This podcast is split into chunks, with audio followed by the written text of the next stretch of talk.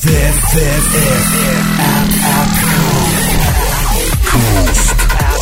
Coast. Indonesian Tech Startup Podcast. Brought to you by appsco.id. Welcome to Apps Coast Indonesian Tech Startup Podcast. Halo Appers, gimana kabarnya? How are you? How are you? How are you? How are you? Cah, how are you? Startupnya udah sampai mana? Hayo. Keep going ya Appers. Semangat ya. Cemut ya. Ketemu lagi sama gue dan Mas Riza nih. Ya. Seperti biasa di Apps Coast Indonesian Tech Startup Podcast dan kita masih membuka vote untuk Apps Coast. Ini kira-kira mending pakai bahasa Inggris, bahasa Indonesia atau di mix bahasa Inggris dan bahasa Indonesia tergantung narasumbernya. Langsung aja vote di podcast.appsco.id/vote. Udah ada 7000 yang masuk. 7000, 7013. 7013. 7013 6 juta 500 674 masih imbang ya Masih imbang Aduh. antara bahasa Inggris sama bahasa Indonesia. ada yang vote bahasa Jawa sama bahasa kalbu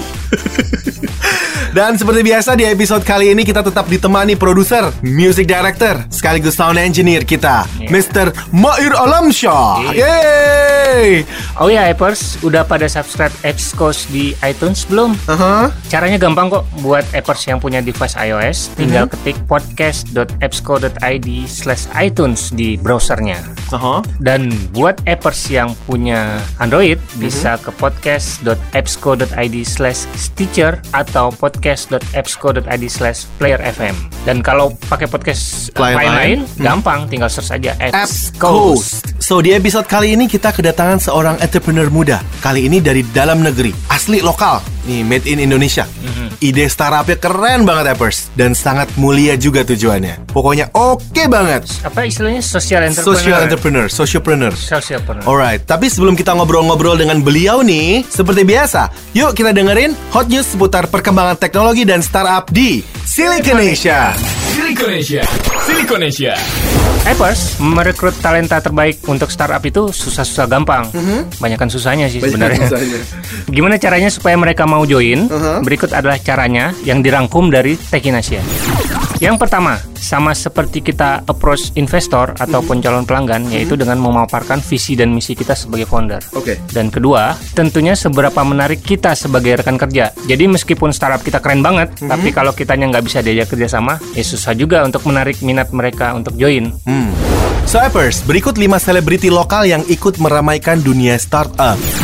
1. Christian Sugiono dengan males bangetnya yang sudah dirintis sejak 2003. Yang kedua, Giring Niji yang merintis kincir.com yang merupakan portal sosial media khusus untuk idola dan fans. 3. Rebecca Richmond yang bersama adiknya mendirikan Beauty Treats. Keempat, Zivana Leticia Siregar mendirikan skin.co.id, sebuah media online dengan niche market kecantikan. Yang terakhir, ada sang mentalis Deddy Corbuzier yang merintis situs Ready for Fat. Appers, di segmen kali ini kita akan merekomendasikan sebuah buku yang harus kamu baca kalau tertarik menjadi entrepreneur. Judulnya The War of Art, karya Stephen Pressfield. Buku ini akan mengajarkan kita bagaimana menghadapi berbagai halangan. Kalau penulis biasanya punya istilah writer's block. Di buku ini sang penulis menyebutnya resistensi atau resistance. Dan resistensi ini merupakan musuh utama kita dalam berkarya. Resistensi. Ya, tahukah Appers bahwa Hitler ingin menjadi pelukis? Oke. Dia udah sempat ke Venice, Italia waktu itu. Untuk Udah- menjadi pelukis ya? Iya, mau sekolah dia. Oke. Tapi seperti kita tahu bersama, lebih mudah buat dia untuk memulai perang dunia kedua daripada menghadapi sebuah kanvas kosong. Nah, Appers berani nggak menghadapi kanvas kosong kalian masing-masing? Jadi meskipun buku ini agak lawas ya, udah Mhm. lawas lama, banget ya. tapi banyak entrepreneur yang menyarankan membaca buku ini. Oke. Dan buku ini nggak terlalu tebal kok. Mhm. Kalau lo seperti gue, ada versi audionya, jadi bisa didengerin. Oke. gitu. Gue sih udah dengerin, terus udah baca juga. Soalnya banyak banget pelajaran yang berharga yang bisa didapat dari buku ini. So itu dia info dari Siliconesia. Don't go anywhere because we'll be right back after this. Follow us on Twitter at. Rufio the traveler, hanging all around ice, shooting in the alleyway, summer shy town. Catch him making moves with a dime bag, bitch, like Rufio the grooviest traveling kid. Traveler, hanging all around ice, shooting in the alleyway, summer shy town. Catch him making moves with a dime bag, bitch, like Rufio the grooviest traveling. I narrate, I write. I'm an author and a poet. Leaning on my cigarette and blowing on his Doja Holy. Macaroni, munching pizza, pepperoni. Call my phony, cause I'm lonely. counting money like I'm Tony. I tell her I'm wealthy. She send me naked selfies, catch me selling still the bulls. I'm a journalist, what they tell me. Cinnamon smoking fellow, I'm splitting open this rello. I'm filling the Philly up, so I'm relatively mellow. Chocolate with cannabis, caramel, my women be lovely Spanish girls with makeup so glittery. Murder on the paper, Michael Myers, I admire. Tie 'em tighter when you lay some David Beckham, kick 'em, break 'em. Basically, I inhale, create my aspirations. That's amazing. Women naked, paradise, current location. I love it when they judge me like Judy, it's entertaining. My team is like so different, it's an alien invasion. I be dancing naked as fuck. Police, I be chasing me. Police, I be chasing me. I get blazed and rob a fucking bakery for pastries. Basically, I get bread. Official, my president's been dead. Cocaine with Mucinex, I need Rogaine, I'm losing it. Holy moly, roly poly, I be smoking only potent focus while I open oppositions, cause I'm chosen. Chicago kid in the snow blowing Joe. My woman want me home, she finger fucking all alone. She said she miss my penis, I'm racking up misdemeanors. Somehow I'm making this money, I don't planet, I don't Venus. The game played out like Pokemon. 'em out, they soak the sun. Got the most old bitch putting lotion on. And I'm steady burning bread, I got the toaster on, on. Yeah, yeah, yeah. Rufio the traveler, hanging all around. Ice shooting in the alleyway, summer shy town. Catch him making moves with a dime bag, bitch. Like Rufio the grooviest traveling the traveler, hanging all around. Ice shooting in the alleyway, summer shy town. Catch him making moves with a dime bag, bitch. Like Rufio the grooviest traveling kid. I'm Rufio, you stupid hoes. My studio is a murder scene. Like to write for fun, and I like her buns. Hashtag burger things. Better get this cheddar off like every letter. Cause when I spit, I like to spray like a ready Beretta. Bobby, Bobby, take your pants off. Cause I like it when you're cocky. See, my writing is enticing like ice cream on a hot day. I'm drinking liquor, coffee. There's Bombay in my latte. Look, Lollapalooza, Molly popsicles with Buddha. Kama Sutra to her booty. Beautiful like in the movies. Musically, I'm amusing. Confusing me with Confucius. Doses of Lucy, groovy, gravy colors are drooping. Acid tripping, epiphany, simply serendipity. Flipping the script officially, fishing these women into me. Rufio the traveler, yeah. The traveler, hanging all around. Ice shooting in the alleyway, summer shy town.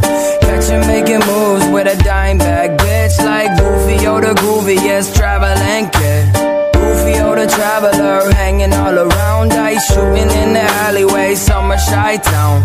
Catch making moves with a dime bag, bitch. Like Rufio the grooviest traveling kid. So you're still listening to Apps Coast Indonesian Techstara Podcast. Dan sekarang Mas Riza Seperti janji kita ya Kita kedatangan seorang CEO Yang namanya Gue mengidolakan namanya. Namanya doang. bagus banget. Namanya Gue mengidolakan orangnya sih. Oh ya Oh kita kombinasi yang baik ya? Iya. Alright Namanya adalah Al-Fatih Timur. Muhammad. Muhammad Al-Fatih Timur. Udah Muhammad ada Al-Fatih lagi. Oke. Dari timur. so dia itu adalah founder dari kitabisa.com. Oh. Selamat datang, Mam Timi panggilannya. Ini ya. Hai Timi, Halo. Halo. apa kabar? Baik, kabar baik. Bisa sapa Appers dulu. Hai Appers. Hi Appers. Asik. Yes. Hai Appers, ini cool. Yes. Ya, diam-diam cool ya. Padahal hot. Oh enggak. Oh. Tadi di awal kita udah sedikit info tentang sosok Timi ya. Aha. Jadi dari lulusan manajemen manajemen apa ekonomi? Manajemen. Manajemen UI, terus sempat bekerja di Renal Kasali, Ya, kemudian merintis kitabisa.com. betul. Kira-kira apa lagi info menarik yang bisa di-share dari sosok Timi? Apalagi info menariknya ya. Kayaknya kalau yang penting-penting itu aja sih. Itu aja. itu aja. Oke. Mungkin selanjutnya bisa di googling ya. Namanya indeksnya sampai belakang Pak. Waduh. Kan main Pak. Enggak soalnya kecampur sama Al-Fatih beneran Oh, iya. Turki. Makanya indeksnya banyak. Alright. So boleh di share nggak passion lo itu apa sih sebenarnya? Passion gue. Jadi waktu gue lulus dari kampus, Oke. Tahun-tahun? dah Kali nih yang lagi cari jodoh gitu ya, ada programmer cewek lagi cari jodoh gitu. Oh enggak ya? programmer. Lagi Atau- hire juga. Lagi hire. Hiring kebetulan kita front end sama back end kalau ada. oh nanti bisa ada ada promo ada, sessionnya. ada. Tenang Ada sesi. aja. Oke oke. Jadi gue di kampus di 2007 masuknya. Oke. Nah di kampus tuh gue banyak terlibat di kegiatan sosial, jadi eh, so called aktivis lah ya, suka demo tiap bulan gitu ya. Demo tiap bulan. Demo tiap bulan. Jadi bundaran HI Monas itu udah jajahan kita lah kalau demo. Terus abis lulus kayak galau kan, apakah si idealisme ini berhenti sampai sini? Terus gue curhat ke Pak Renald, gue bilang Pak, kayak saya mau gabung ke, sebenarnya nggak langsung minta mau gabung, tapi kayak cerita apa sih rencana ke depan dan lain-lain. Terus dia bilang, kamu ikut saya aja. So gue email dia kayak 7 paragraf, dia cuman balas tiga kata, eh empat kata, kamu ikut saya aja. Jadi kayak ini ya, kalau misalnya dianalogiin tuh kayak tiba-tiba lo lagi kebingungan, lagi galau ya, gelap-gelap, tiba-tiba ada cahaya dari atas, bawa ini apa sayap gitu. Kamu ikut Kamu saya saja. saya. Ini jalan kebenaran. Waduh. Wah, enggak lah. Jadi terus gue gabung. Kira-kira hari kedua gabung di Parenal, gue diminta ke Pulau Buru. Waktu gabung sama Pak Renald itu di organisasi kah atau Oh iya, jadi Parenal punya social enterprise namanya Rumah Perubahan. rumah perubahan? Ya, ini dia bisnis yaitu training and consulting, tapi dia juga ngeberdayain masyarakat sekitar sampai punya banyak project sosial, jadi kayak double bottom line. Nah, jadi gue diminta ke Pulau Buru, terus waktu itu kita pengabdian masyarakat di sana, dan gue disuruh stay di sana hampir 3, 2 sampai 3 minggu, dan ditinggal gitu. Oke. Literally ditinggal, nginep di pastoran, dan disuruh interaksi sama masyarakat adat, yang waktu itu tiap hari bawa tombak. Nah, gue ngerasa, wah ini dulu gue kampus cuman ngemeng doang gitu idealisme kan cuman aksi cuman demo. Ini gue real ketemu masyarakat. Nah di sana pelan-pelan ternyata kepupuk tuh sisi sosialnya gue yang sebelumnya cuman wacana jadi kayak do some things for your countries. Terus eh, di Pulau Buru gue ngelihat situasi terus gue balik ke rumah perubahan gue bilang kepada pak ini menarik banget nih perjalanannya terus what can I do next gitu ya udah kamu ikut saya aja dulu akhirnya gue jadi kayak kacungnya gitu lah jadi ikut ke mana-mana gitu. gitu ya. kamu ikut saya aja gitu. Ikut saya aja. Nggak usah banyak ngomong, kamu ikut saya aja saya. gitu. Iya jadi dan akhirnya gue jadi asistennya Pak Reynald 2 tahun. Intensif banget sama beliau dan gue bersyukur banget dari sana gue ketemu passion gue Oke. which is social entrepreneurship. Karena kebetulan waktu itu beliau jadi ketua asosiasi kewirausahaan sosial. Nice. Fashionnya luar biasa ya mulia, sangat Mulia. sangat sangat mulia. Jadi berarti dari Renal Kasali langsung ke kita bisa ya. Dan ketika lo mau mendirikan si kita bisa, lo juga minta suggestion ke Pak Renald. banget jadi waktu gue kerja sama Pak Reynald yang menarik adalah kita tuh selalu menti-mentinya disebutnya gitu selalu dilibatkan sama banyak project banyak exercise ketemu orang baru dan lain-lain dan tujuannya supaya kita keluar sama ide baru dipaksa untuk proaktif ngeluarin sesuatu yang baru dan waktu itu setelah terlibat di dunia social entrepreneurship Pak Reynald tadi ketua asosiasinya. Gue ketemu sama banyak social entrepreneur gue wawancara mereka karena waktu itu Reynald lagi bikin buku juga tentang itu. Dan ternyata gue ngeliat ada benang merah nih ternyata mereka kesulitan dalam hal funding. Mereka adalah para change makers yang punya social causes yang sangat bagus gitu ya. Why mereka melakukan itu sangat kuat. Kemudian inovasi sosial juga kuat tapi memang di segi storytellingnya kurang. Jadi gak banyak orang yang tahu tentang si project-project mereka yang keren-keren ini. Dan alhasil dukungan publik juga makin sedikit padahal harusnya social entrepreneur itu didukung sama publik Oke. Nah waktu itu gue bilang ke panel Pak, kenapa kita bikin platform yang bisa menjembatani mereka yang bikin perubahan sosial sama orang di luar sana yang mungkin mau bantu tapi nggak tahu caranya. Ya. Dan waktu itu ya browsing browsing, jadi ya nggak ada yang baru di bawah matahari, jadi gue cari cari terus ketemu Kickstarter Indiegogo, wah gila ada kayak gini. Oke. Kenapa nggak kita adopt ke lokal konteks tapi untuk social entrepreneurship? Terus gue pitching ke Renald, gue ngobrol ke Renald, gue cerita, gue presentasi, kata dia just do it gitu. Dikasih kantor, dikasih fasilitas dan dia jadi angel investor utama kita. Oh, nice. Jadi, One stop Nice. service. Oke, eh tapi gue curious sama ketika lo mempelajari banyak yang, maksudnya banyak uh, change maker yang Mhm. nggak dapet funding dan lain-lain, ada nggak satu atau dua idenya itu yang yang menurut lo bagus Mhm. pada saat itu, yang akhirnya bikin lo tergerak tuh? Waktu itu kita wawancara beberapa social entrepreneur. Waktu itu yang gue wawancara ada Leonardo Camilius, dia yang bikin koperasi kasih, kemudian ada Mas Koto, kemudian ada Bang Onte, Silverius Oscar Unggul dari Telapak, Oke. dan lain-lain. Mungkin mereka nggak literally bilang gue butuh dana, gue minta publik donasi. Cuma gue ngeliat ada gap aja antara mereka yang melakukan hal-hal keren sama masyarakat di luar sana yang mungkin mau support dalam berbagai bidang. Cuma nggak tahu aja ada orang keren kayak gini. Dan mereka waktu itu gue sebutnya kayak pahlawan di jalan sunyi gitu. Oh, oke. Paling siapa sih? Paling Kick Andy. Oke lah mereka dimasukin Kick Andy, tapi jarang disebut lah di luaran sana. Ya. dan secara bisnis juga mereka struggling banget karena mereka harus cover both side bisnis dan sosial.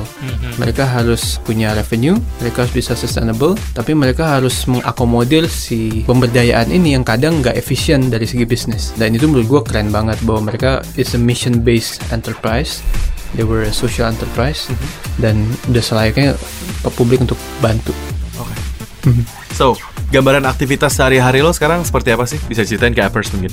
Oke, sekarang kita ngantor di Pejaten dan sehari-hari kita ngantor di rumah, tepatnya di garasi sih, di garasi di sebuah rumah di Buncit Indah. Startup garasi. Dapetnya itu sih kebetulan. ya, jadi sehari-hari kita sama tim ya, handling kita bisa. Mungkin kalau day to day-nya kita lebih ke assessment projects karena kan kita nerima banyak proyek sosial dari seluruh Indonesia untuk fundraising di platform kita. Oke. Oke. Jadi lu menyeleksi ya setiap hari ya? Kayak ini mengkurasi. Mengkurasi ya, ya, ya. Right. So sekarang jumlah tim yang ada di kita bisa ada berapa orang? Kita kalau per sekarang ini di mungkin 10 ya yang full time. 10. 10 full time. Produk dua orang, terus ya programmers, terus ada yang lain lebih ke marketing sih, ada digital marketing sama operations yang cukup banyak. Passion. Oke. Programmers ada? Programmers dua. Programmers dua. Dia lagi cari juga kan? Lagi nyari. Ah, nanti ada ada. Ada, ini. Ada sesi. Ada sesinya. Terus sejauh ini growth-nya kita bisa itu kayak gimana sih? Mungkin bisa di-share jumlah proyek yang ada di kita bisa dan jumlah user aktifnya berapa? Hmm, kalau di kita bisa per sekarang kita punya 170-an project yang udah terdanai, Oke. ngumpulin 3,4 miliar. Wow. wow. Dan ya kita mungkin kalau compare to CSR company itu kan kecil banget ya. Cuman kita happy karena itu betul-betul people power gitu. Orang nyumbang 30 ribu, 50 ribu. Tiap hari itu kita ngevalidasi donasi yang nggak lebih dari 100 ribu. Jadi benar orang yang willing to support social causes gitu. Kalau user ya masih imut-imut lah, masih di around 20 ribuan. 20 ribu. 20 ribu. 20 ribu sebulan atau sehari? Enggak kak, itu user. Oh, total User, users ya. ya. So, daily active usersnya kalau per bulan atau per hari gitu? Kalau per hari sekarang around 400 500. 400 500. Oh, bagus. You punya number bagus. nah, sekarang kalau status pendanaan. Funding. Wah, funding. ini yang berat. financial stage. Itu Financial kita stage. bisa sendiri sekarang sudah sampai tahap mana? Tadi sempat ngomong angel Angel. ya, berawal dari angel. Iya, ini agak unik sebenarnya. Jadi kita nggak terlalu paham si series A, series B dan C terlalu di awal. Awalnya kita bahkan starting sebagai yayasan. Hmm.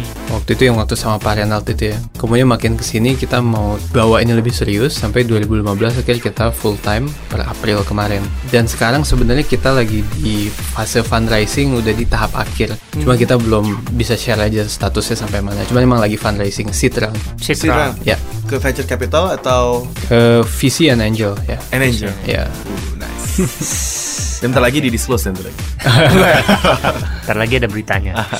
Oke, kalau kita bisa sendiri, kompetitornya ada nggak sih? Kita nyebutnya fellow good doers. Oke. Jadi sesama Iya. sesama doers. lah. Bagus. Iya. Fellow good doers. Social entrepreneur sih ya. Iya, nggak ada saing. Nggak ada saing. Nggak ada saing. Soalnya kita bilang tuh pie-nya tuh masih kecil, kuenya tuh masih kecil. Jadi Kecil. orang yang tahu crowdfunding juga masih sedikit kan. Jadi justru kita ngajak orang untuk bikin platform sendiri yang di segmennya sendiri. Ada yang khusus pendidikan, ada minggu depan tuh ada yang launch nanti khusus kesehatan, bantuin medical emergency dan lain-lain. Wujudkan juga termasuk. ada ya? wujudkan jadi ada wujudkan.com wujudkan.com paling tua Paling tua. paling pertama Oke. ada patungan.net tapi sekarang udah inaktif ada ayo peduli ada Ayo Peduli, ya. ada ayo peduli dan ada gandeng tangan Ada ide sabi juga. ide-ide sabi ya right, ide sabi. ide sabi ya makin banyak Makin banyak seru ya. Nice. seru-seru Ini bikin cepet mature industri. Nature. Ya. Monetisasi si kita bisa ini seperti apa konsepnya? wah ini pertanyaan berat nih jadi sebenarnya kita suka puasa Senin Kamis sih Waduh, ini rajin mutih. Rajin mutih. Bisa terbang semua biasanya programmer nih. ya Makanya cuma dua. Iya iya iya. Enggak sih. Jadi sebenarnya kita standar bisnis model crowdfunding kan selalu ada administration fee. 5% di setiap project yang terdanai. 5%. Oke. Cuman terakhir itu kita banyak kasih inilah masih kasih keringanan buat project-project yang sangat emergency. Ya kita pilih-pilih juga lah. Nggak semua kita charge lebih besar. Nggak, nggak semua kita charge 5%. Bahkan banyak yang kita gratisin juga. Oke. Alright, good. So Appers, kita akan lanjutin lagi ngobrol-ngobrol seru bareng Timi. Timi, ya. aha. Ini harus berjiwa sosial kalau dengerin ini ya. Jadi pengen nyumbang. Jadi pengen nyumbang, sumbang aku mas. So appers, please don't go anywhere because we'll be right back after this. Follow us on Twitter at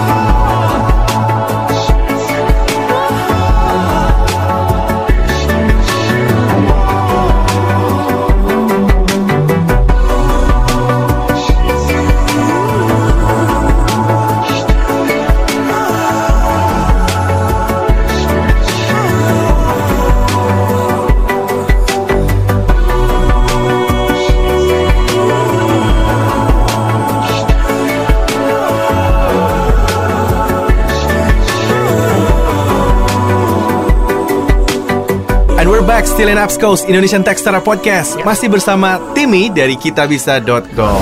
Yeay. So, Oke, tantangan terbesar dalam menjalankan dan mengembangkan startup seperti kita bisa itu sejauh ini apa sih menurut lo?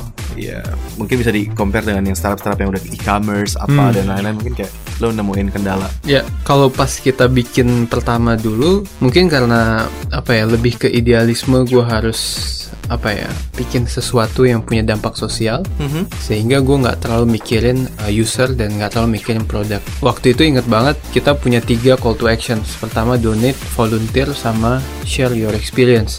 Jadi berbagi ilmu, berbagi dana, berbagi uang. Cuman ternyata dua tombol lainnya nggak pernah diklik. Akhirnya kita eliminate gitu. Jadi lebih ke kita ngevalidasi fitur mana yang bekerja, mana yang enggak. Oke. Oke. Kemudian tantangan berikutnya lebih ke edukasi pasar Mhm. Karena orang sering bilang kita tuh dompet duafa atau ACT gitu.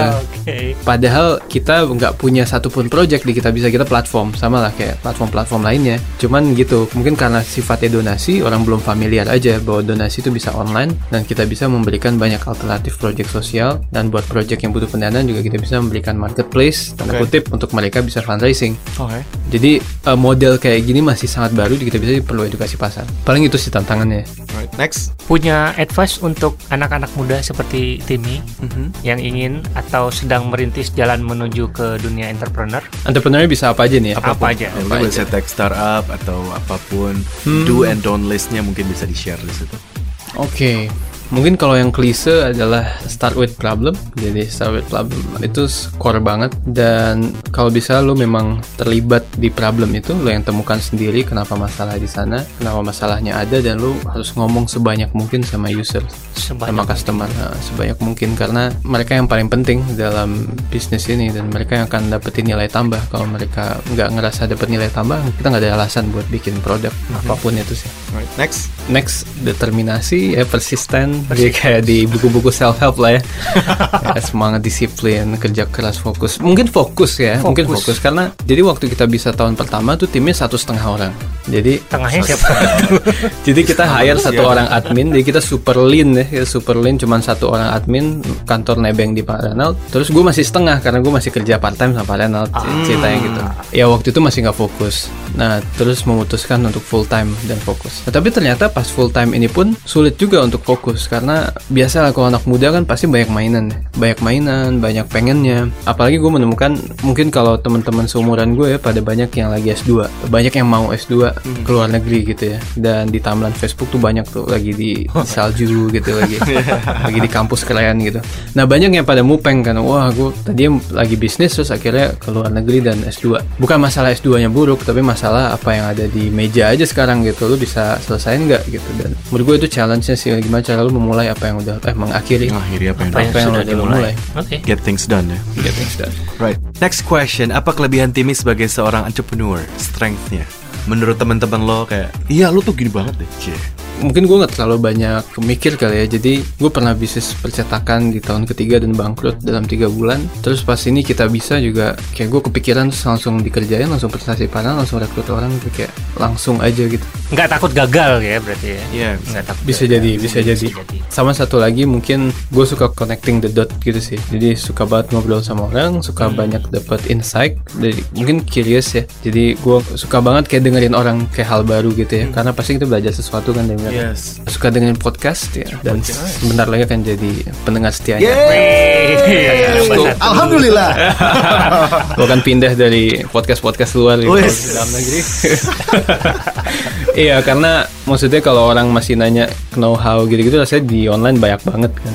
Paling kalaupun nanya harus spesifik ke orang yang udah kayak kita bisa belajar sesuatu. Kayak podcast kayak gini bisa ngasih banyak inspirasi dapat ide. Jadi buat entrepreneur yang baru mau mulai menurut gua tugas utamanya adalah ya online berjam-jam aja dulu misalnya kalau mau bikin e-commerce ya lu harus nyobain semua e-commerce yang ada di bumi ini gitu. Bahkan lu denger cerita foundernya dan lain-lain. Jadi harus harus curious ya sama apa yang mau lu buat. Oke. Nah sekarang kekurangannya. Weakness. kekurangan ya. Nah, kekurangan tuh gue ngerasa uh, agak lompat-lompat ya jadi agak kurang structured dan beruntung banget punya co-founder yang lebih sistematis gitu ya yang bisa banyak nge-follow up ini itu itu tuh kelemahan terbesar gue sih jadi cuma bisa bukain pintu terus uh, nggak bisa dengan telaten mengawal sampai akhir gue lagi belajar banget tentang itu oke. Oke. Tapi yang paling penting keep learning ya. Keep learning. keep learning ya punya pengalaman buruk selama mengarungi dunia entrepreneur? Ya mungkin yang percetakan itu gue langsung bangkrut tiga bulan itu ya itu pengalaman buruk banget karena again gak fokus. Waktu itu gue ingat banget mas lagi skripsian terus lagi i- organisasi. skripsian malah ya? Skripsi ya? Lagi skripsi organisasi dan bisnis itu tiga kombinasi yang mematikan lah. Gitu. terus sok-sokan mau bisnis. Terus pengalaman pahit lainnya apa ya? Ya waktu itu waktu di percetakan sampai didatengin debt collector gitu. Oke lah pengalamannya. Lumayan untuk membangun mental Nah, kalau pengalaman yang membanggakan selama ini? Membanggakan tuh sebenarnya ketika sih kita bisa ngasih nilai tambah real ke project ownernya sih. Oke. Dan ini benar yang bikin kita semangat terus Semangat, ngerjain ya. si startup ini karena mungkin dulu 2013 gue pertama bikin kita bisa nggak banyak project yang masuk tapi sekalinya ada project ada nama projectnya Safe Master, Safe Masjid Terminal jadi anak itu sekolah anak jalanan di Depok yang terancam digusur. Oke. Terus ada anak-anak UI yang fundraising lewat kita bisa ngumpulin sampai 130 juta Wow. Wow. dan itu momen dibilang wah gila nih apa yang gue bikin ternyata memang punya manfaat nih buat orang lain gitu itu jadi energi banget kan itu bangga banget dan sekarang tinggal menduplikasi kesuksesan itu aja di project-project lain dan sekarang makin banyak project yang berhasil ngumpulin ratusan juta Nice. Udah kelihatan ya eh, apa celahnya ya. Oh, ini gini nih dan lain-lainnya. Oke. Sekarang kita bahas tentang idea generation. ya Ya, katakanlah Timmy kepikiran sebuah ide nih ya. hmm The next big thing lah pokoknya nih. hmm Apa yang akan lo lakuin? Pertama kali, next stepnya apa dan lain-lain. Boleh di-share secara detail tahapan yang akan ditempuh nih untuk Hmm. bikin ide ini jadi kenyataan. oke ini pertanyaan bagus banget karena yang denger akan bisa langsung nge-relate ke Yeah. diri dia sendiri Betul That's sekali. the idea. keren keren keren, keren.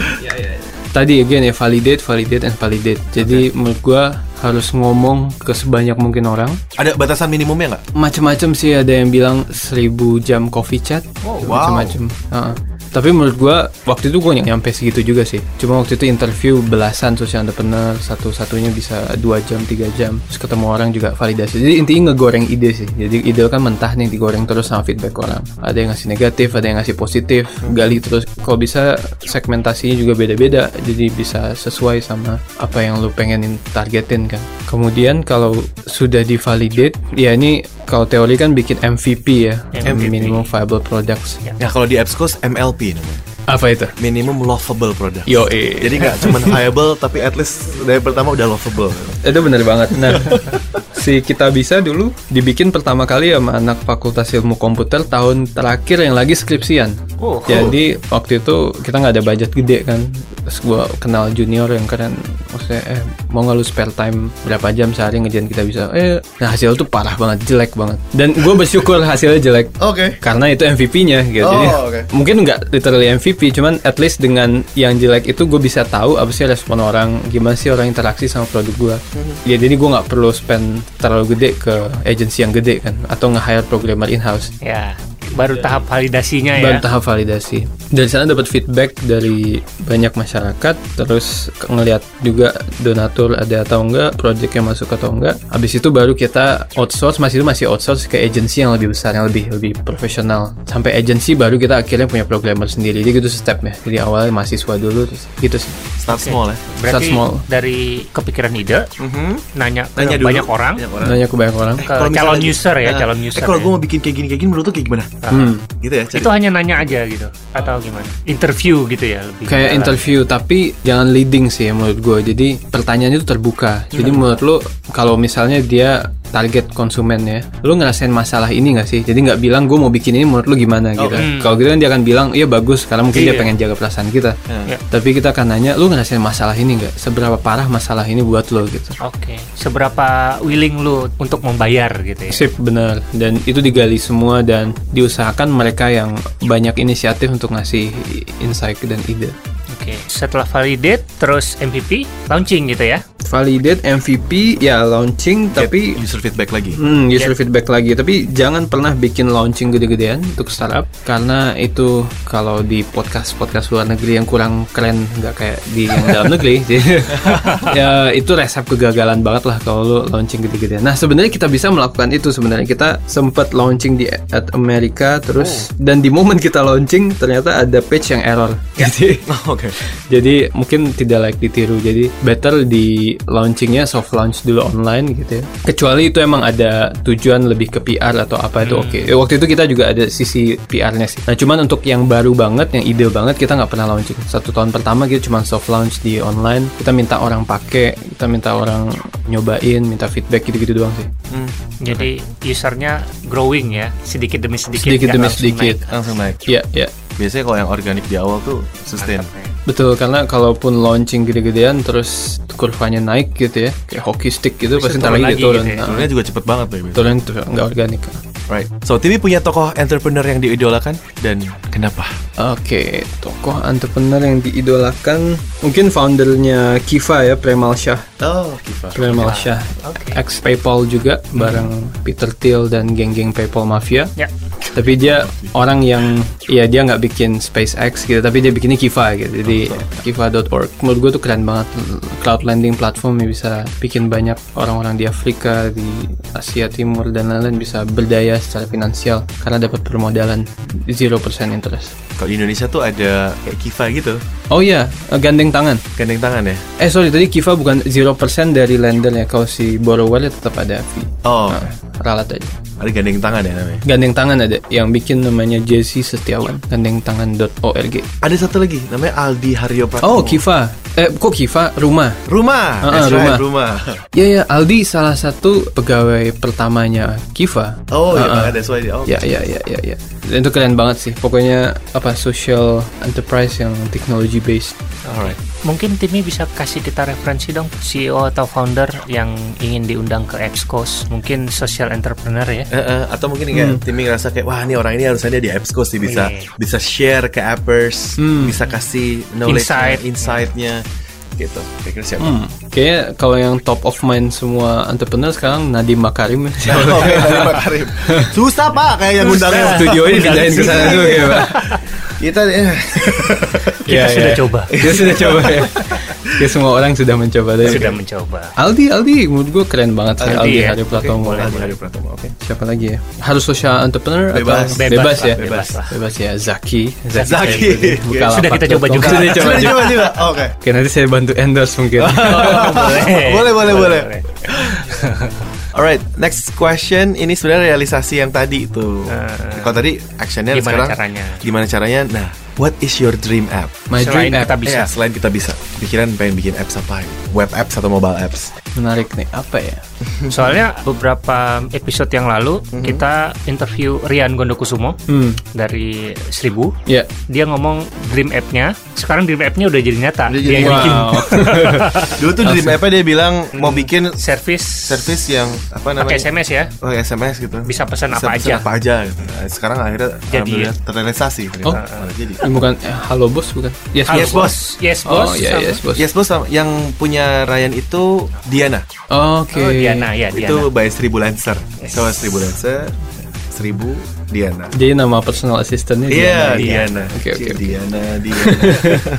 Alright. Apa ya? Mungkin masih berhubungan sama kita bisa sih. Jadi Boleh, boleh. gimana connecting kindness gitu ya via digital mungkin dengan apps jadi lebih baik cuma gue belum tahu persis kayak gimana bagusnya karena crowdfunding yang punya apps sendiri juga nggak terlalu banyak Kalau Kickstarter punya Indiegogo punya GoFundMe punya tapi untuk dari dari project owner side jadi nggak ada yang donor side iya gitu saya masih mencari lah Oke. Mhm, belum kebayang Belum kebayang. ya fokus ke ini Fokus Kita dulu. bisa. desktop Ya. kita bisa Oke. Kalau appers ada yang mau kontak Timmy, gimana caranya? Mungkin bisa di-share ke kita emailnya, twitternya, atau WhatsApp, LinkedIn. link, oh WhatsApp emang? WhatsApp. Hmm, kayaknya personal sekali WhatsApp. WhatsApp atau LinkedIn, LinkedIn. ya Facebook atau mau cari ini eh, MIRC. Oh, MIRC Anaknya lawas. Udah berapa, Mas? Ya, ya bisa bisa banget di alfatih@kitabisa.com, main ke kantor kita atau Twitter Alfatih Timur, Alfatih Instagram Alfatih Timur, semua Alfatih Timur sih. Facebook ya Alfatih Timur. Alright. Oke. Googling aja Alfatih Timur gitu. Tuh, Yo, eh. appers, langsung aja kontak udah dikasih tuh email pribadinya. Mungkin minta jadi mentor gitu ya. Minta aja bisa jadi minta jadi mentor Atau bikin project di kita bisa. Iya. bikin project itu paling kita benar itu pasti kita mentorin. ya. Nah, Jadi buat teman-teman yang gua langsung ya promosi. Oh, ini memang ini sekarang nih sekarang nih. Sekarang nih, Sebelum kita ke segmen berikutnya. Oke. Nah, ada sesuatu yang ingin disampaikan ke appers mungkin dari timnya. Oke, jadi kitabisa.com itu jadi platform untuk fundraising project-project sosial. Awalnya kita tadi yang social entrepreneur. Tapi orang mikir kan, siapa sih social entrepreneur? Berapa banyak sih? Kayak jarang banget kayaknya tuh. Sekarang kita nggak spesifik social entrepreneur, kita open untuk any social causes campaign. Jadi sekarang ada tiga tipe nih di kita bisa. Pertama, orang-orang yang mau fundraising untuk diri dia sendiri. Mulai ada, jadi dia misalnya butuh untuk medical emergency, untuk event beasiswa dan lain-lain. Ada orang yang fundraising untuk orang lain, bisa temennya, bisa sahabatnya, bisa kecelakaan atau apa dia fundraising untuk sosial juga. Tapi tetap ada yang ketiga orang yang fundraising untuk project sosial, sifatnya project. Jadi teman mau bikin rumah belajar, punya inisiatif mau ngirim buku ke daerah, mau bikin rumah baca, mau bikin gerakan lingkungan dan lain-lain. Any social related, check out kita bisa, bisa create project di sana. Oke. fundraising dengan lebih mudah karena di kita bisa kita handle semuanya administrasinya paymentnya ada banyak dan teman-teman bisa lebih optimal dalam promosi sosial media. Karena sebelumnya kan kalau fundraising di Indonesia kan pakai nomor rekening kan. Ya. dan kendalanya selalu orang pasti nanya ini beneran atau enggak? gitu ya ini dipakai buat jalan-jalan ke Maldives atau beneran bikin rumah belajar gitu Oke. Kalau di kita bisa sudah divalidasi ya. kita ada initial assessmentnya Oke. walaupun tuh nggak direct assessment kita nggak datang ke lapangan cuman at least kita udah punya beberapa indikator yang bisa membuat sebuah project layak kemudian yang kedua juga orang pengen tahu kan apa sih project ini gitu kadang kalau pakai nomor rekening kan terbatas Ya. kita nggak bisa kasih tahu mereka apa sih tujuannya kalau di kita bisa ada landing page satu halaman yang bisa ngejelasin semua tentang project yang kamu pengen bikin dan tinggal disebarin ke semua orang. Jadi fundraising lebih efektif dan efisien Oke. Nice. Ada lagi yang mau disampaikan? Cari, Lowongan cari developer. oh iya silakan. oh iya itu juga ya Appers Yeah. tuh banyak yang developers yang dengerin Yeah. apps tuh developers banyak terus mungkin mau cari co-founder lagi atau bagian teknis atau kayak gimana Ya kan? Oke. Tahu. Ini mereka baru mau jadi entrepreneur kan. Siapa tahu bisa join dulu ke kita bisa Ya. belajar gitu kan. atau ada lowongan internship atau apa Kita salah satu intern pertama kita namanya Raffi Aryan Putra anak Fasilkom. Cuman tiga bulan tuh empat bulan di kita bisa, tapi emang ngerasain banget proses kita di awal. Sekarang bikin startup sendiri namanya Flip. Nice. Ya dan udah punya tim sekarang dan lagi fundraising, which is bagus. Jadi emang kita juga semangatnya kalau apa kalau intern yang emang pengen jadi entrepreneur, kita pengen bukain akses dan kita sangat happy to invest in people gitu karena kita ngerasa tim kita kecil, kita pengen mereka berkembang. Hopefully mereka bisa internally berkembang. Maksudnya bisa berkembang di internal kita bisa jadi intrapreneur. Tapi kalau emang punya aspirasi untuk bikin sesuatu di luar, why not juga nggak apa-apa. Nah kalau sekarang sendiri kita emang lagi hiring kebetulan khusus untuk tim produknya front end and back end full time. front end dan back end atau dua orang yang Oh berbeda? enggak, atau eh, dua orang yang berbeda. Oh, dua ya, dua orang yang berbeda pasti. kirain lagi yang Full cari stack. full ya. stack apa itu gokil banget sih gue ya dan mungkin kenapanya kita selalu bangga untuk bilang we are a mission driven startup jadi kita startup yang digerakkan oleh misi. Dan setiap hari itu kita bahagia karena ngelihat orang terdanai. Dan setiap orang terdanai kan dia bikin impact. Dan kita mungkin nggak langsung ada di sana kita nggak ada di Papua kita nggak ada di NTT untuk bikin project sosial itu. Tapi kita udah bantu mereka untuk bikin impactnya jadi kenyataan. Dan hopefully ini bisa berkembang terus makin banyak impact di Indonesia. Nice. Oke. Jangan lupa buka kitabisa.com ya. Nah, jangan lupa untuk buka kitabisa.com. Iya. Di sana banyak project-project sosial yang keren banget. Banyak proyek yang sosial yang keren. bingung duit kebanyakan mau ditaruh di mana kan? Nah, Oh enggak juga, enggak juga. Jadi eh, mungkin gue tambahin ya di Alright, sini. boleh, boleh. Oh iya mungkin satu hal yang orang banyak suka lupa tentang kita bisa adalah kita nggak punya dananya. Jadi banyak juga sekarang mungkin proyek-proyek mahasiswa yang mereka cuma masukin proposal ke kita bisa, terus expect orang buat donasi tiba-tiba gitu ada strangers yang tiba-tiba donasi. In fact kita tuh kan fundraising platform, crowdfunding platform yang di mana biasanya tuh 50 sampai 60% donasi yang muncul pertama kali itu datang dari lingkaran kita sendiri. Artinya lu tadi lu harus ngevalidate ide itu ke lingkungan terdekat dulu sebelum berharap orang yang gak lu kenal bisa mendukung. Nah ini yang penting banget jadi buat teman-teman yang punya project sosial gitu ya yang mau bikin hal baru, project inovasi, project sosial, eh, teman-teman harus yakinin orang-orang di inner circle dulu. Ajak mereka untuk support untuk eh, untuk bisa bantu dan donasi. Dari sana mulai deh ada snowball effect ya, makin banyak orang yang membantu, makin banyak yang support gitu sih. Oke. ada lagi? Sudah? Cukup ya. Cukup, cukup. Cukup. Nah, kalau misalnya cukup, berarti sekarang kita saatnya masuk ke eSnap. Isnap. Di segmen Isnap, Timmy akan diminta untuk memilih satu di antara dua pilihan yang kita berikan. Oke. Nah, milihnya harus spontan, nggak pakai mikir. mikir. Ya, walaupun kita sudah diberi otak untuk berpikir. Kalau mikir denda nanti. Oke. Enggak lah. sudah siap? Yuk. Alright, pilihan pertama. Lebih milih fokus atau multiple project sekaligus? Fokus. Oke. Jadi rockstar atau CEO? CEO. Mikir Atau CEO yang rockstar. Bandung atau Depok? Bandung. Wih, kenapa milih Bandung? Lebih humanis. Oh, yes, lebih. Jakarta tidak humanis. Bootstrap or get funding? Bootstrap. Bootstrap. oh, Ini langsung idealis, spontan ya. idealis, idealis. Sebenarnya pengennya get funding, tapi kenapa yang muncul bootstrap? Karena kelamaan bootstrap kayak di top of mind-nya bootstrap. Last question. Brilliant idea or brilliant execution? Executions, of course. Ya. Alright, sebelum kita udahan, kita akan minta Timmy untuk menyebutkan 5 tools yang dipakai sehari-hari sebagai CEO dari kita bisa. Bentuknya bisa berupa apps, web, internet atau Resource. eh, internet resource. Ya. Aha. D. E-hot stuff. Oke, pertama Pebble, Pebble Watch. Pebble Wih, Watch. Pebble Watch, ya smartwatch. Ya gue kalau ngejelasin ke orang tentang crowdfunding, gue selalu ngasih lihat jam. Ini ini contohnya. Ini contohnya Contoh anak muda bisa nyatanya, bikin ya. jam ngalahin, nggak ngalahin sih. At least bisa bersaing sama Apple Watch. Sama Apple Watch. Itu Pebble bantu gue untuk ngelihat notifikasi handphone tanpa perlu buka handphone. Gitu. Terus yang kedua yang tadi Twist, Twist, Eh, Twist. podcast yang nomor 2 setelah Appsco ya. Wih, Alhamdulillah. This week in This week in, in startup, startup. yang bikin Jason Calacanis dia juga interview banyak founder-founder startup dan keren banget. Ya. Yang ketiga Flipboard, Flipboard. Flipboard. ya Wow. Flipboard, Evernote, Flipboard buat apa? Flipboard buat Berita ya. Iya berita tapi kan dia kayak punya algoritma buat nyesuain apa sih persepsi gue apa preferensi gue terhadap sebuah konten. Dan kayaknya makin pinter tuh algoritma. Jadi hanya konten-konten yang relevan yang masuk. Dan kita bisa bikin majalah sendiri dan. Oke. Tiga Flipboard, empat Evernote. Evernote ya Evernote. Dan kayaknya itu akan jadi apps pertama gue yang gue bayar premium. Oh, setelah Dropbox sih. Setelah Dropbox. Premium Kan. Dropbox pertama. Yang kelima ini lucu ini ada di top kiri atas. Wah ini keren sih. Way of life Way of life. way of life Way of life. Ya, Apa itu? It's a good one. Buat lo yang kayak pengen punya habit baru gitu ya. Sesimpel kayak bangun pagi atau pengen apa. Dia kayak checklist habit. Hmm. Sesimpel itu. Jadi lo bisa bikin misalnya lima hal yang pengen gue ubah Hmm. Dalam satu bulan ini atau lima habit yang misal fitness atau push up 50 kali nggak makan gorengan atau apa bikin aja gitu Hmm. gue biasanya sebelum tidur kayak nge-review checklist checklist checklist oh ada yang belum ada yang postpone ada yang apa ada yang apa karena untuk membiasakan hal buruk cuma butuh satu hari tapi membiasakan hal baik lu butuh kayak 30 hari dan itu Ah. udah sunatullahnya begitu jadi emang, emang lu harus konsisten untuk biasain hal baru practice-nya lakukan 45 hari secara berturut-turut setelah itu akan jadi habit. betul sekali. Alright, so that's it for this edition. Kalau misalnya Appers punya pertanyaan, saran, kritik, boleh-boleh aja langsung Ya. aja dikirim ke hello at appsco.id atau via Twitter juga bisa. Ya. See you in the next episode. Gua Arif, Dan gue Riza. beserta Mahir Alam Syah as music director and sound engineer. Keep yourself locked with us at, At appsco.id. Bye. Bye. to Appsco's